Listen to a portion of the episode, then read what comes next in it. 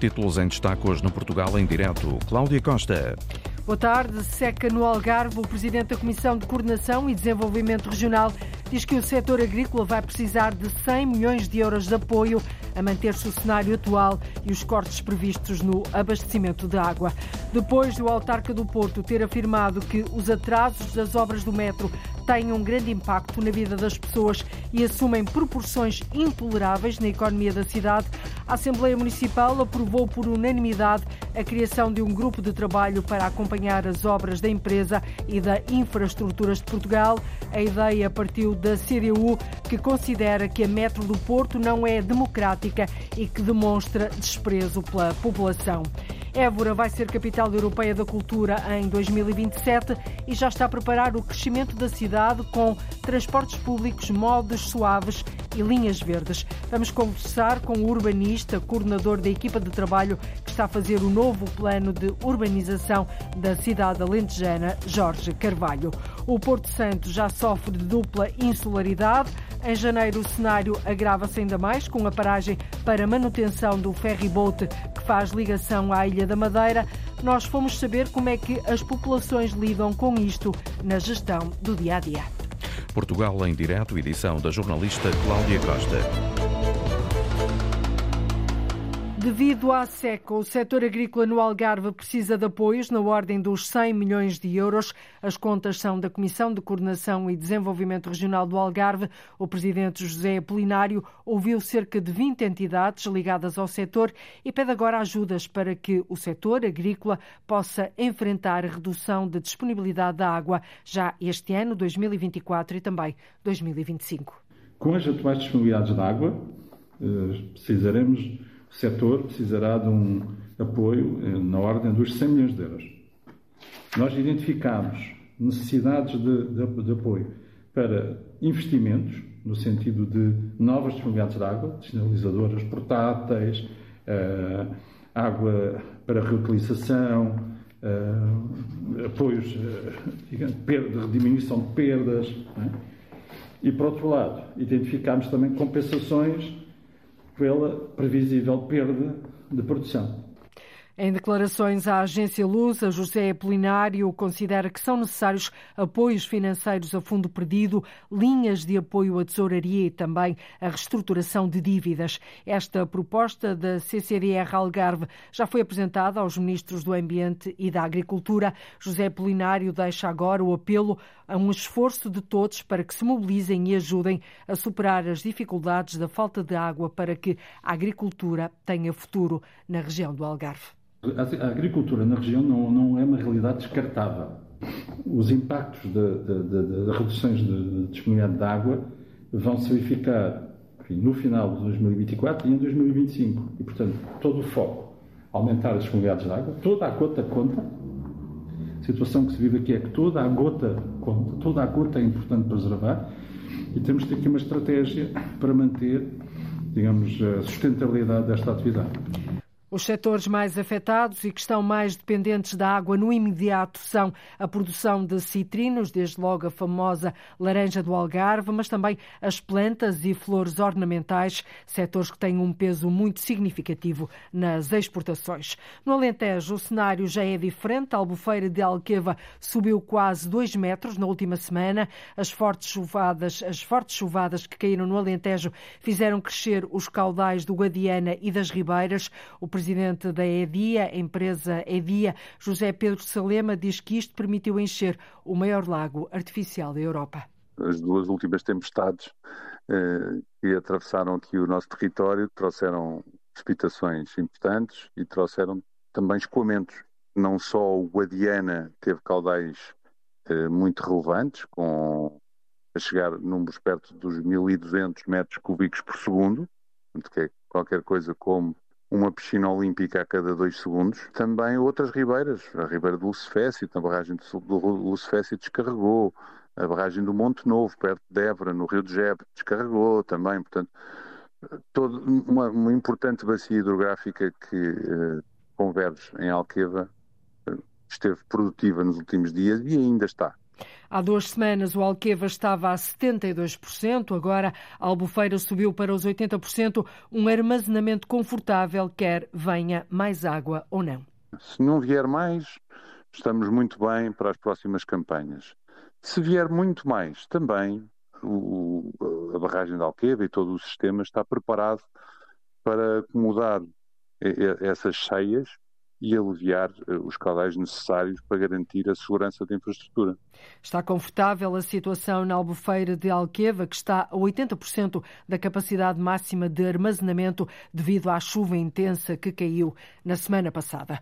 Os caudais no Rio Tejo estão a baixar e a permitir a reabertura de algumas estradas que estavam submersas em Santarém. Desde domingo que a situação tem estado com débitos mais baixos das barragens. Se o tempo continuar assim, com menos chuva, deve ficar normalizada até ao final desta semana. É pelo menos o que prevê o presidente da Comissão Distrital de Santarém da Proteção Civil, Pedro Ribeiro. Os caudais têm vindo a, a diminuir, nós estamos com débitos mais, mais baixos das, das barragens e, e tendendo a que deixou de chover, essa diminuição de caudais tem sido razoavelmente constante e, portanto, a tendência é que, se continuarmos desta forma, eh, em breve eh, possamos deixar de ter um conjunto de situações, nomeadamente estradas submersas, etc. E o em breve é durante esta semana. A Comissão Distrital de Proteção Civil de Santarém acionou na sexta-feira o Plano Especial de Emergência para cheias na Bacia do Tejo ao, no nível de alerta azul, o mais baixo de uma escala de 4, isto devido à subida das águas. Entretanto, a situação já está a normalizar e já é possível reabrir algumas estradas que estavam submersas. A Assembleia Municipal do Porto aprovou por unanimidade a criação de um grupo de trabalho para acompanhar as obras da empresa do metro e de infraestruturas de Portugal. A ideia partiu da CDU, que considera que a metro do Porto não é democrática e que demonstra desprezo pela população, atrasos em cima de atrasos e falta de informação aos habitantes. Na semana passada, o autarca Rui Moreira escreveu pela quarta vez à empresa a dar conta de que os atrasos das obras do metro têm um grande impacto impacto na vida das pessoas e também na economia da cidade, assume mesmo proporções intoleráveis.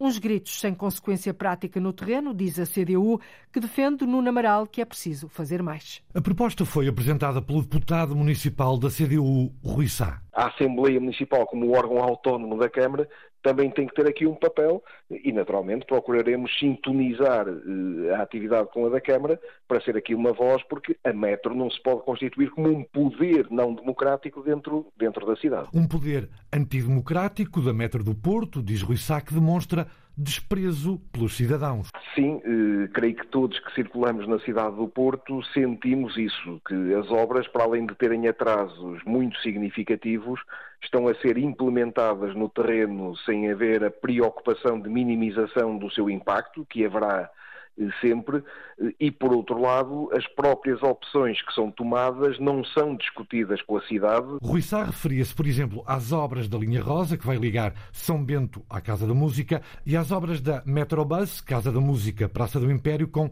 passagem pela Avenida Marchal Gomes da Costa, que já está com constrangimentos à circulação. Eu sou deputado municipal e não sei como é que vai ficar a Avenida da Boa Vista do ponto de vista dos seus atravessamentos a partir das perpendiculares. O grupo de trabalho na Assembleia Municipal do Porto pretende reunir-se com frequência com a empresa do metro, até porque, diz o deputado municipal da CDU, a Câmara do Porto reagiu demasiado tarde, depois de os projetos já estarem delineados, e o presidente da autarquia, Rui Moreira, sozinho já não consegue. Aquilo que assistimos é que, efetivamente, o seu presidente da Câmara, através de umas cartas que envia ao metro, eh, tem os seus gritos gritos de, de, protesto, mas que depois não há consequência no, eh, no terreno, eh, no sentido de a própria Câmara, como detentora do espaço público, de obrigar a Metro a fazer as coisas de uma determinada maneira e não da forma atabalhoada como, eh, como tem feito. Nesta Assembleia Municipal Extraordinária de ontem, para discutir a mobilidade na cidade, Rui Moreira saudou a constituição deste grupo de trabalho para acompanhar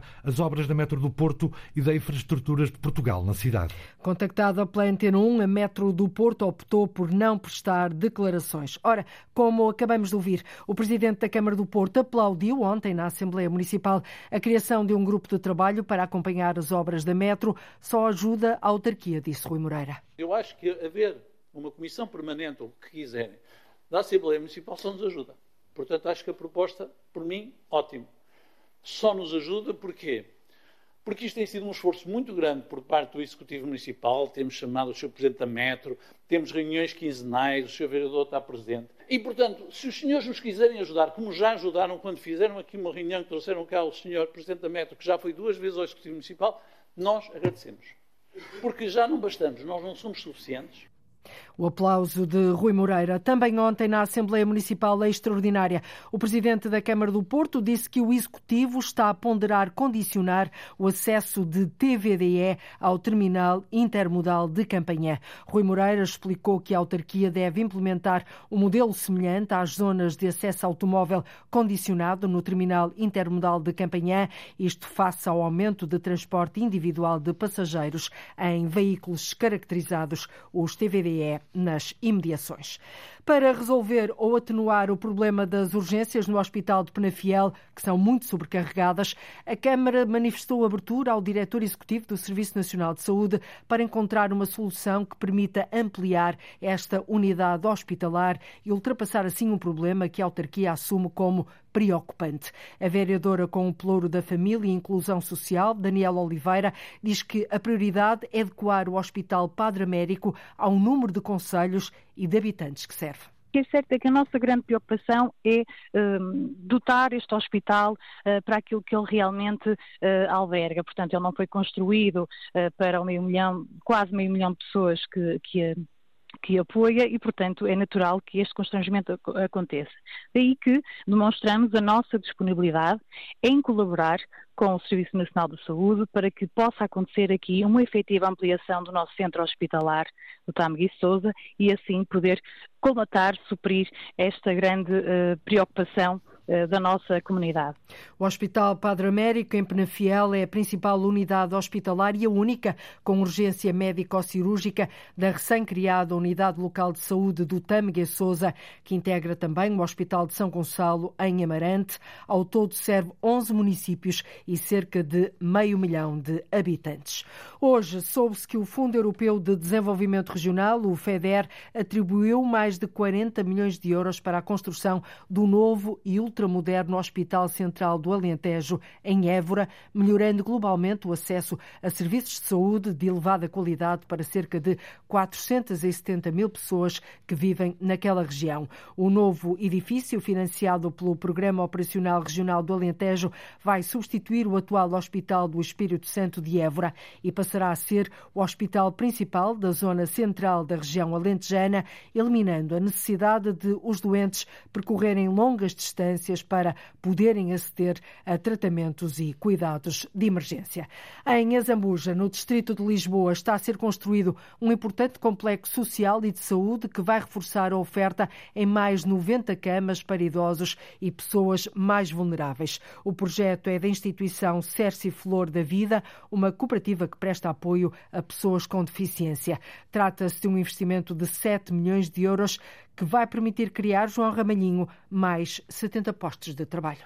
O projeto Quinta das Rosas vai assegurar um conjunto de serviços e cuidados de saúde a idosos, pessoas com deficiência, incapacidade ou em situação de dependência. Com o complexo social e de saúde vão ser disponibilizadas mais 90 camas para vários fins, como explica José Franco, o presidente da Cerci Flor da Vida, a Zambuja. Vamos ter 90 camas, distribuídas 30 delas em lar residencial para pessoas com deficiência, 30 camas em ERP para idosos, acamados, para grandes dependentes, que precisam de cuidados médicos e de enfermagem sistemáticos, pessoas que precisam de um tratamento, outro que não tenha que ser necessariamente o do hospital. Para além disso, temos um centro de atividades eh, e capacitação para a inclusão. O que é que se pretende com a unidade de cuidados continuados? Pretende-se dar uma resposta às pessoas que estão a ocupar lugares, lugares de internamento no hospital por não terem família, por uh, necessitarem de cuidados e de tecnologia sofisticada, como por exemplo gases medicinais,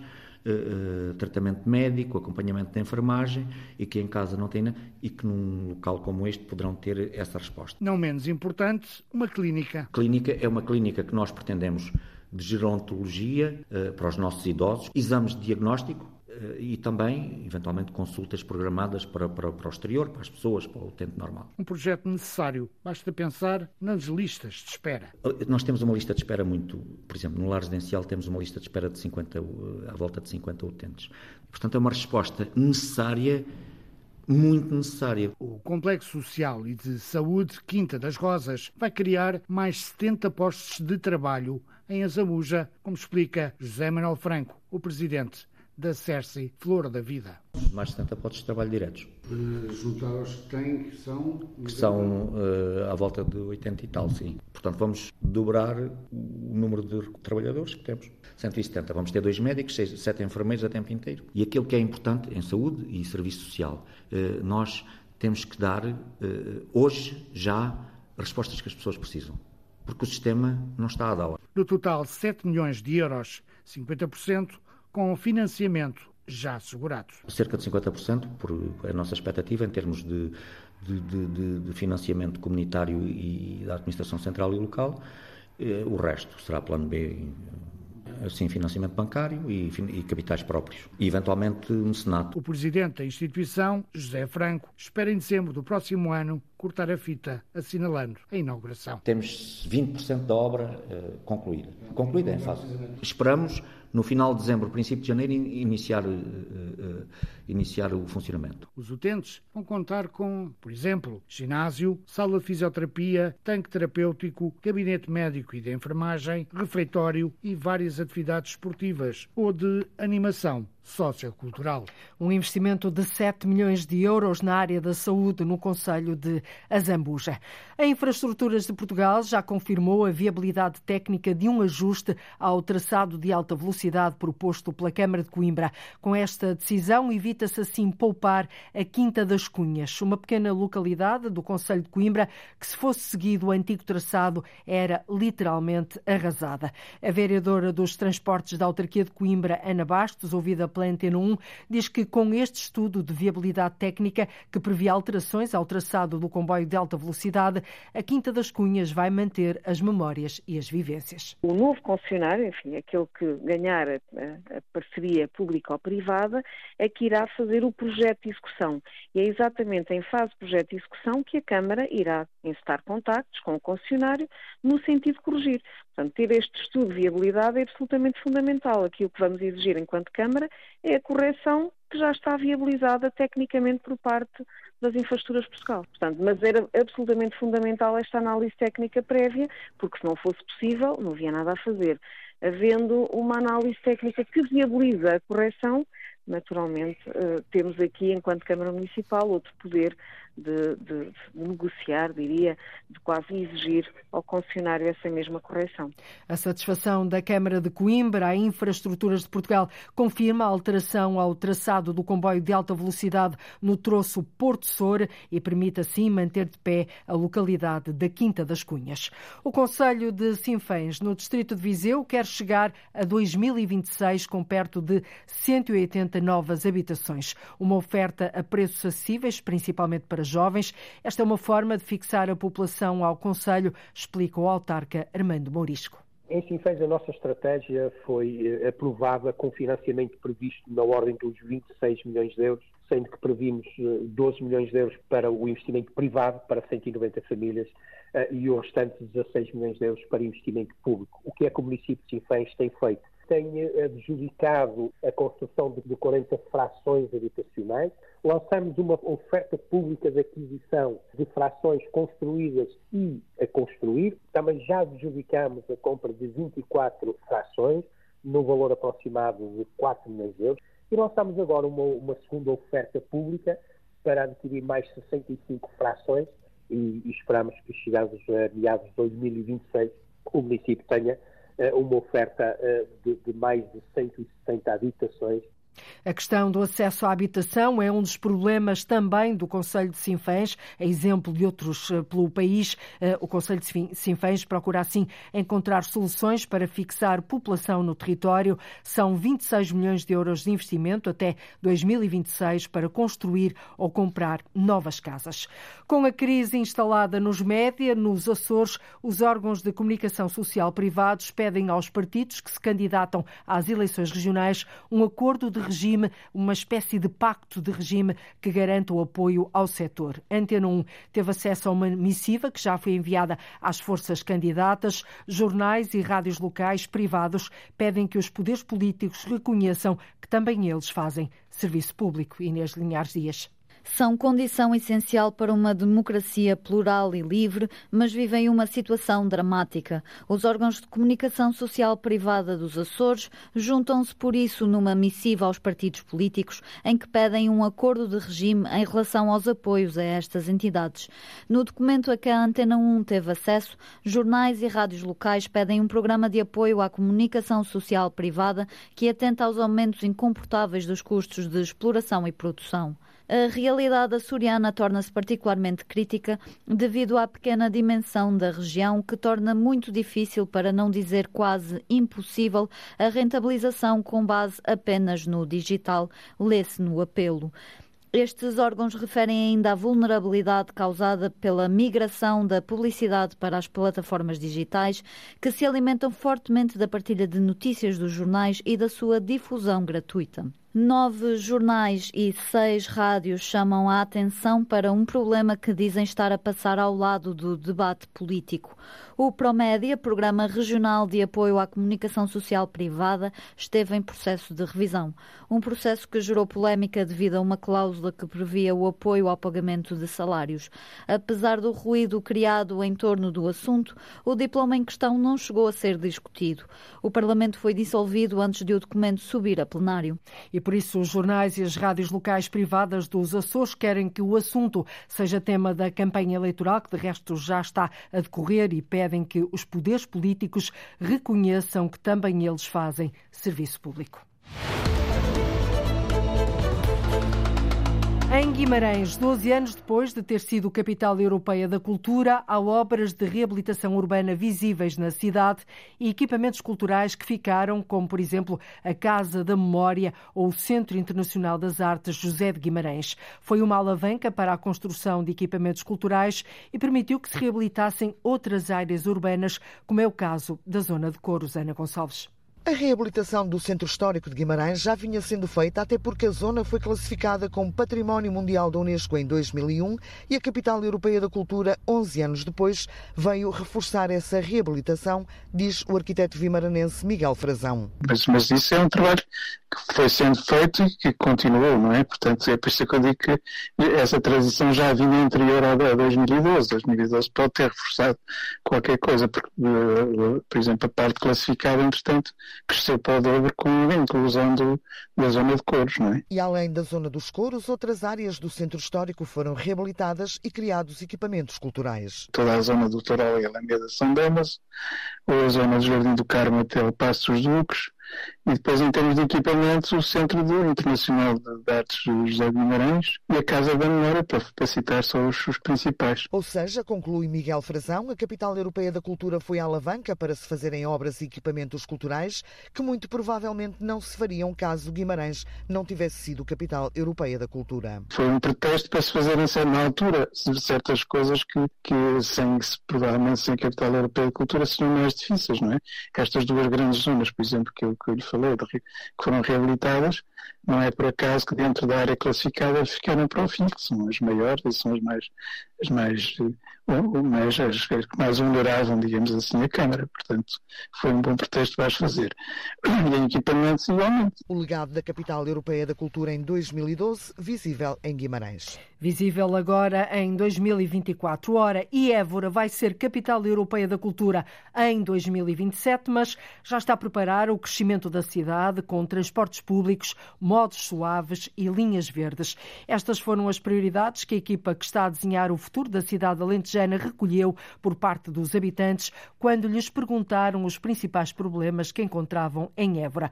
Boa tarde, Jorge Carvalho, é o urbanista que coordena a equipa que está a trabalhar o Plano de Urbanização de Évora, Capital Europeia da Cultura 2027. É professor de urbanismo na Universidade de Aveiro, junta-se a nós a partir dos estúdios da Antena 1 em Coimbra. Vamos falar uh, de Évora. A rádio é assim, a juntar aqui vários territórios. Um, arquiteto uh, Jorge Carvalho, não sei se é arquiteto. Sou engenheiro. Engenheiro Jorge Carvalho, peço desculpa. A mobilidade em Évora, em todo este processo de Capital Europeia da Cultura 2027, é uma prioridade? É, eh, se me permite, deixe-me só duas notas. Uma é dizer-lhe da satisfação, do agrado com que recebi este convite para falar de Évora e, e do trabalho que lá estamos a fazer. Uh, Évora para mim é uma cidade muito especial, aliás, é, ela é uma cidade muito especial, pelo seu valor patrimonial, porque cresceu de uma forma ordenada quando a maior parte das cidades se desorganizaram, se dispersaram, se fragmentaram e depois também, e isto é muito importante, pela identidade das suas gentes, não é? É uma identidade muito forte, que aliás no processo participativo, além das questões que citou, saltou logo como uma afirmação de importância e que tem que ser defendida. Uhum. E a segunda nota que lhe queria dizer é que uh, a elaboração do plano de urbanização, que coordeno, ainda está só uh, na fase inicial, na fase das propostas. Não diria na fase inicial, mas na fase das propostas. Exatamente, nós sabemos e queremos começar a desfiar um bocadinho isso, não é? Exatamente. E acima de tudo perceber as suas, as suas e, e eh, no seu caso do engenheiro Jorge Carvalho e da sua equipa. Ora, não é? Exatamente, é isso. Era as, para dizer as que as propostas ainda não estão validadas e os órgãos autárquicos têm que o fazer, são propostas. A, a Câmara quer que o plano seja bastante participado e, portanto, a divulgação destas propostas é uma peça importante exatamente para que possa ser discutida e divulgada. E, e é sim, isso que nós estamos a fazer, não é? E sim, nós estamos, sobretudo, a pensar, organizar a proposta do plano, e, e isto é uma novidade, não tem sido feito assim, com base na organização da mobilidade e uma mobilidade que assente, que seja, usando o chavão que toda a gente diz, mas não pratica, que seja sustentável. Pois, Ou seja, isso, isso diz-se muito, não é? Ora, mas depois na prática. Mas quando, quando o engenheiro Jorge Carvalho diz ser sustentável, na prática o que é que quer dizer? Ora, mesmo? exatamente. Para passarmos do, do chavão, do chavão que toda a gente diz à prática. Ser sustentável significa ela ter uh, menos impactos, sobretudo ambientais, e, por outro lado, melhorar a qualidade de vida das pessoas, uh, minimizando uh, tempos de deslocação e fazendo com que as deslocações se façam com máxima agradabilidade. Ou seja, Ora, ter aqui uma boa rede de transportes públicos, e, diminuir o carro, presumo. E, e, certo, uma boa rede de transportes públicas e eixos de mobilidade suave, uhum. pedonais e bicicleta. Uhum. Nós estamos em Évora, numa cidade bastante plana, Exato. exatamente porque cresceu de uma forma concentrada, é possível que muitas deslocações se façam mesmo a pé, e, portanto, eh, considera, eh, eh, construir eixos de mobilidade suave, eu digo construir porque, de modo geral, esses eixos são pouco qualificados hoje. Eles existem, as pessoas percorrem-nos, mas a verdade é que 75% das deslocações ainda se fazem de carro. E a grande novidade, e essa é mesmo novidade, e por isso temos muito orgulho nela, é que nós estamos a desenhar a cidade com base essencialmente em dois objetivos. Um é serzila, ou seja, Cozer, não é? Cozê-la. Cozê-la. E cozê-la, uh, e a questão põe cozê-la como? Portanto, uh, porque ela precisa de ser cozida, ela eh, cresceu de forma razoavelmente concentrada, mas mesmo assim há muitos espaços intercalares e nós queremos cozer a cidade com base numa rede de verde, verde público, uhum. um verde público que seja frente urbana, que não esteja na traseira dos edifícios, como tem acontecido muitas vezes, e que se articule exatamente com estes eixos de mobilidade suave, com Uh, pequenos centros que se vão reforçando. Uh, o que é que eu falo de centros? Centros locais. Uh, pensemos um largo, uma praça, com algum comércio à volta, com os comércios à volta e com os equipamentos dos idosos, das crianças, das escolas. E, portanto, isto tudo articulado e articulado depois com paragens de transporte público. E estamos a desenhar a cidade a partir daqui. Sim. Na prática, os planos urbanísticos fazem-se muito com base, mesmo que não se diga, ou seja, reforçar e ligar pequenas centralidades que foram nascendo fora da cidade muralhada. Fora da cidade muralhada, até porque a maior parte da população já vive fora da cidade muralhada e é natural que assim seja.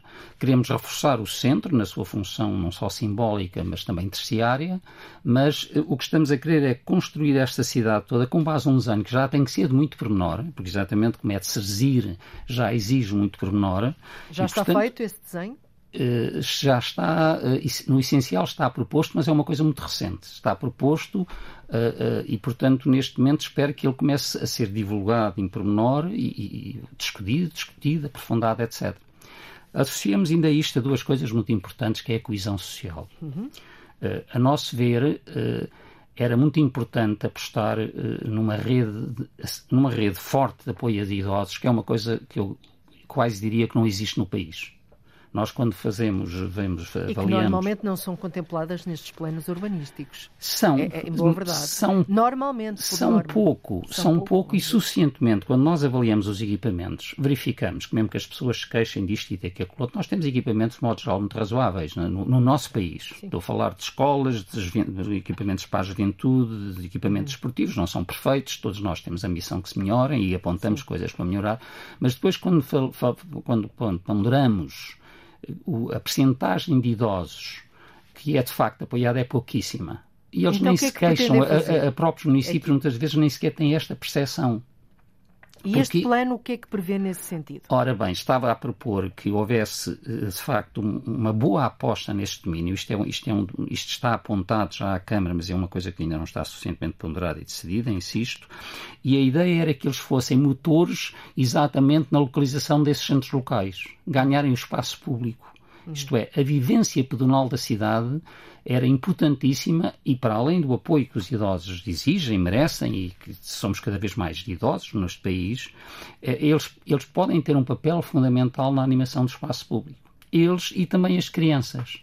Nós estamos com um processo participativo muito interessante relativamente às escolas, já uhum. está em curso, uh, agrupamentos escolares, município e equipe do plano, estão a avançar com um, um, processos de, de exemplificativos. Já escolhemos quatro escolas de exemplo e vamos Sim. tentar que eles discutem o percurso até à escola e a envolvente da escola. E já temos mesmo uma metodologia de como fazer isto, que passa depois por construir uma espécie de mapa mental, Portanto, por haver tudo isto inquéritos. está a ser feito juntamente também com as escolas. Sim, é já um trabalho que está em curso com as escolas e queremos ampliar. Aliás, esta equipa de trabalho que o senhor coordena eh, está a fazê-lo com técnicos da autarquia, está a trabalhar com técnicos da autarquia, com grupos das universidades de Évora e de Aveiro, eh, mas também com as escolas de Évora.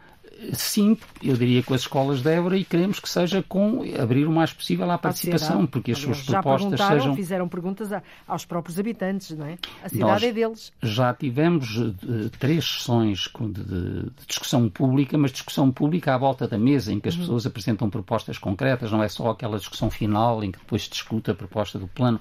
Não, é fazê-los participar Sim. na própria construção do modelo. Aliás, estas questões da mobilidade do verde e da identidade surgiram logo com A identidade força. é muito curioso. Eu acho que é uma marca deste vosso novo plano urbanístico para Évora, é precisamente a identidade e por isso é que também uh, tem aqui um foco, digo eu, uh, grande na necessidade de regressar ao centro. Este plano urbanístico quer reforçar o papel do centro histórico.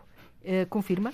Sim, é verdade. Nós, vamos lá ver. Uh, eu Utilizando, por exemplo, eu, edifícios históricos que estão subaproveitados? Sim, vamos lá ver. Nós temos em Évora, como na maior parte das cidades, imensos edifícios aproveitados. Aliás, penso, por exemplo, no programa de habitação, estamos sempre a dizer que faltam edifícios uhum. e não é um problema quantitativo, é um problema de usar os que temos e não o temos feito. Portanto, há imensos edifícios no, país todo e Évora não é exceção, não é, nem é mais nem é menos que as outras. E, portanto, sim, no centro histórico nós temos, por um lado, edifícios ainda com grande dimensão e qualidade, alguns deles com pátios que nem se adivinha para quem percorre as ruas, e depois temos outros edifícios com piores condições, uhum. mas eh, vamos lá ver, eh, eles têm havido alguma reabilitação, como em Évora, no centro, como em todo o resto do país Sim. Com base um pouco na procura turística, mas eh, nós queríamos manter, era importante, aliás, a própria classificação de Évora como património mundial pressupõe esta, esta, esta multivalência que a cidade tem, onde tem as funções centrais, tem os residentes e o turismo, desde que não seja excessivo, obviamente também é uma mais-valia. E, portanto, nós sim queríamos reforçar essa função de centralidade uhum. de, de, do centro histórico, mas também este reforço de pequenos centros locais, eh, que dá uma forma para que esse sociedade, a cidade toda funciona em rede, a cidade e a sociedade. Enganei-me, mas se calhar foi um engano que acertou na verdade. Nós queremos que a cidade e a sociedade se organizasse de uma forma coerente, lógica eh, e muito com base na vivência pedonal. Eu acho que o, grande, o grande sublinhado que queríamos fazer é esta vivência pedonal. Que acontecerá na circulação, que acontecerá nos lares, que acontecerá pela mistura de grupos fiais e etários. E, portanto, é esta a ambição bastante grande que nós estamos a apresentar eh, à Câmara e que faz parte do essencial este, das nossas propostas. Este vosso trabalho, o nosso tempo corre, engenheiro, este vosso trabalho, o trabalho dos urbanistas, converge com o programa da candidatura de Évora à Capital Europeia da Cultura. Ouvimos Natural. há pouco uma, uma, uma peça uh, da jornalista Ana Gonçalves sobre Guimarães, que foi Capital Europeia da Cultura há 12 anos, e as obras de reabilitação urbana. Uh, ficaram e perduram e há coisas que ainda se estão a reinventar. O seu objetivo também é esse para Évora? Naturalmente, quer dizer, querendo nós reforçar eh, a identidade, querendo nós reforçar eh, a função patrimonial da cidade, evidentemente que a capital da cultura, quer do ponto de vista das dinâmicas eh, que vai criar, do ponto de vista de vivência, de espetáculos, etc., também do ponto de vista físico, ela é uma oportunidade para recuperar alguns edifícios, para lançar alguns projetos e claro que sim, estamos articulados. eh, tem que, não podemos deixar de estar, claro. Muito bem. Eh, para, para finalizarmos, eu sei que está preocupado ou que tem feito algumas, alguns sublinhados relativamente à transferência de funções para fora do centro, para o parque industrial, incluindo serviços camarários e de habitantes e a consequente dispersão em torno da cidade que gera uma maior necessidade de deslocações. Por exemplo, a, a localização do próprio, do novo hospital, que há pouco demos conta que recebeu ali uma verba choruda do FEDER, no seu entender, foi um erro consumado com o qual vai ter que lidar, porque o novo hospital está a ser construído de raiz completamente fora da malha urbana. A, a, a obra deve estar pronta no final deste ano. Isto também o preocupa? Preocupa, mas é um dado, quer dizer, nós temos que está partir... Feito, está feito, está é? feito, está feito, não é? O que nós temos é que aprender com os erros do passado e não persistir neles, quer dizer o desenvolvimento económico dos últimos anos em Évora passou muito pelo desenvolvimento do parque industrial, isto não deixa de ser, ter aspectos positivos, mas o facto de ter havido uma excessiva concentração dessas atividades faz com que as deslocações também sejam muito grandes, do parque industrial para o resto da cidade e do resto da cidade para o parque industrial. Portanto, as atividades logísticas que ainda venham a acontecer devem se manter naquela localização, porque é a mais adequada, Evitar mas as outras... outras funções terciárias, que se compaginam completamente bem com a habitação e com a vivência corrente, deverão procurar Lojas, outros serviços, caminhos. Certo. Deverão procurar. Uh, por um lado, um certo retorno ao centro histórico e, por outro lado, outras, outras áreas da cidade. Muito bem. Alguns, uh, também alguns... O, o, o, hospital foi o que foi. Foi uma decisão realmente, a meu ver, errada, mas temos que lidar com ela. Está feito. Muito bem. A distância é suficiente para agora. A grande solução é tem que ser servido bastantes bons transportes públicos que liguem à cidade. Pois, não, é, é mesmo uma necessidade de fazê-lo. É? 30 segundos para, para esta resposta. Quando é que vai entregar o plano urbanístico à autarquia? Prontinho, prontinho, eu espero que prontinho, prontinho fique durante o, o bem este cozidinho, ano. Bem, bem costurado. Como? Bem costurado. Bem, cost... bem costurada a proposta de cidade. É, é essa a grande aposta, serzir e serzir com base no verde e na mobilidade sustentável. Ainda este ano, então? Ainda este ano, Muito espero bem. que o plano esteja concluído. E nós voltaremos com certeza a este plano urbanístico, bem antes de Évora ser capital Muito europeia obrigado. da cultura, em 2027. Obrigado. Muito obrigado pela oportunidade também. obrigado. Janeiro significa mais isolamento no Porto Santo, que já sofre de dupla insularidade. O navio Lobo Marinho está em manutenção anual e este ano a companhia EasyJet suspendeu, por falta de procura, as ligações aéreas com o continente. Ora, restam dois voos diários com a Ilha da Madeira, mas os residentes queixam-se de que já não há passagens. O repórter Paulo Santos traça-nos aqui um retrato desta realidade no Porto Santo. Todos os anos, em janeiro, é assim. O navio Lobo Marinho, o ferry que faz as ligações diárias entre a Madeira e o Porto Santo, para para manutenção, deixando os porto-santenses sem ligações marítimas de passageiros e sem abastecimento diário de mercadorias que passa a ser feito duas vezes por semana. No único hipermercado da ilha, as prateleiras estão cheias, mas Sandra Monteiro nota diferenças. Falta sempre coisas, principalmente verduras, frutas há sempre coisas que faltam. Gonçalina Rodrigues admite que os habitantes já estão habituados. Era fruta, não tinha carne. Pronto, a gente aqui é um frango ou perninha de frango, mas. E as pessoas já estão habituadas?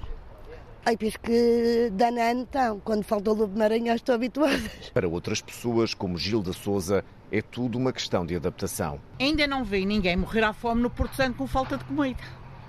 Acha que as pessoas exageram? Eu acho que sim. Porque senão há uma coisa à outra. Na Madeira e no Porto Santo não faltam vozes que pedem um navio de substituição, mas Carlos Perdigão Santos, o diretor-geral da Porto Santo Line, a empresa que efetua a ligação, diz que não existem opções no mercado. Consultámos 60 armadores e brokers para, no fundo, atestar a ferida da disponibilidade de um navio para fazer esta operação. Mas o que é facto é que não tivemos nenhuma resposta positiva, tal como no, nos últimos anos. A solução é comprar 100 passagens diárias de avião para as duas ligações aéreas com a Madeira. Estes bilhetes são vendidos aos residentes no Porto Santo ao preço do navio, 10 euros e 70 cêntimos.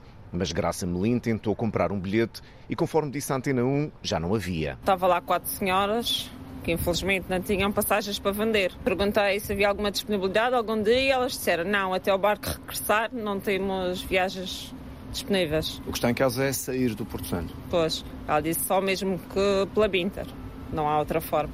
Portanto, comprando a um preço normal. Sim. Carlos Perdigão Santos nega que haja falta de bilhetes. Diz que apenas estão vendidos 73% dos 100 lugares diários, mas explica que há um fenómeno de compra por atacado. Existem muitas pessoas que vão e vêm no mesmo dia e muitas delas, eh, pronto, daquilo que também elas nos fazem saber, não têm propriamente uma urgência a ir, vêm no fundo visitar a ilha.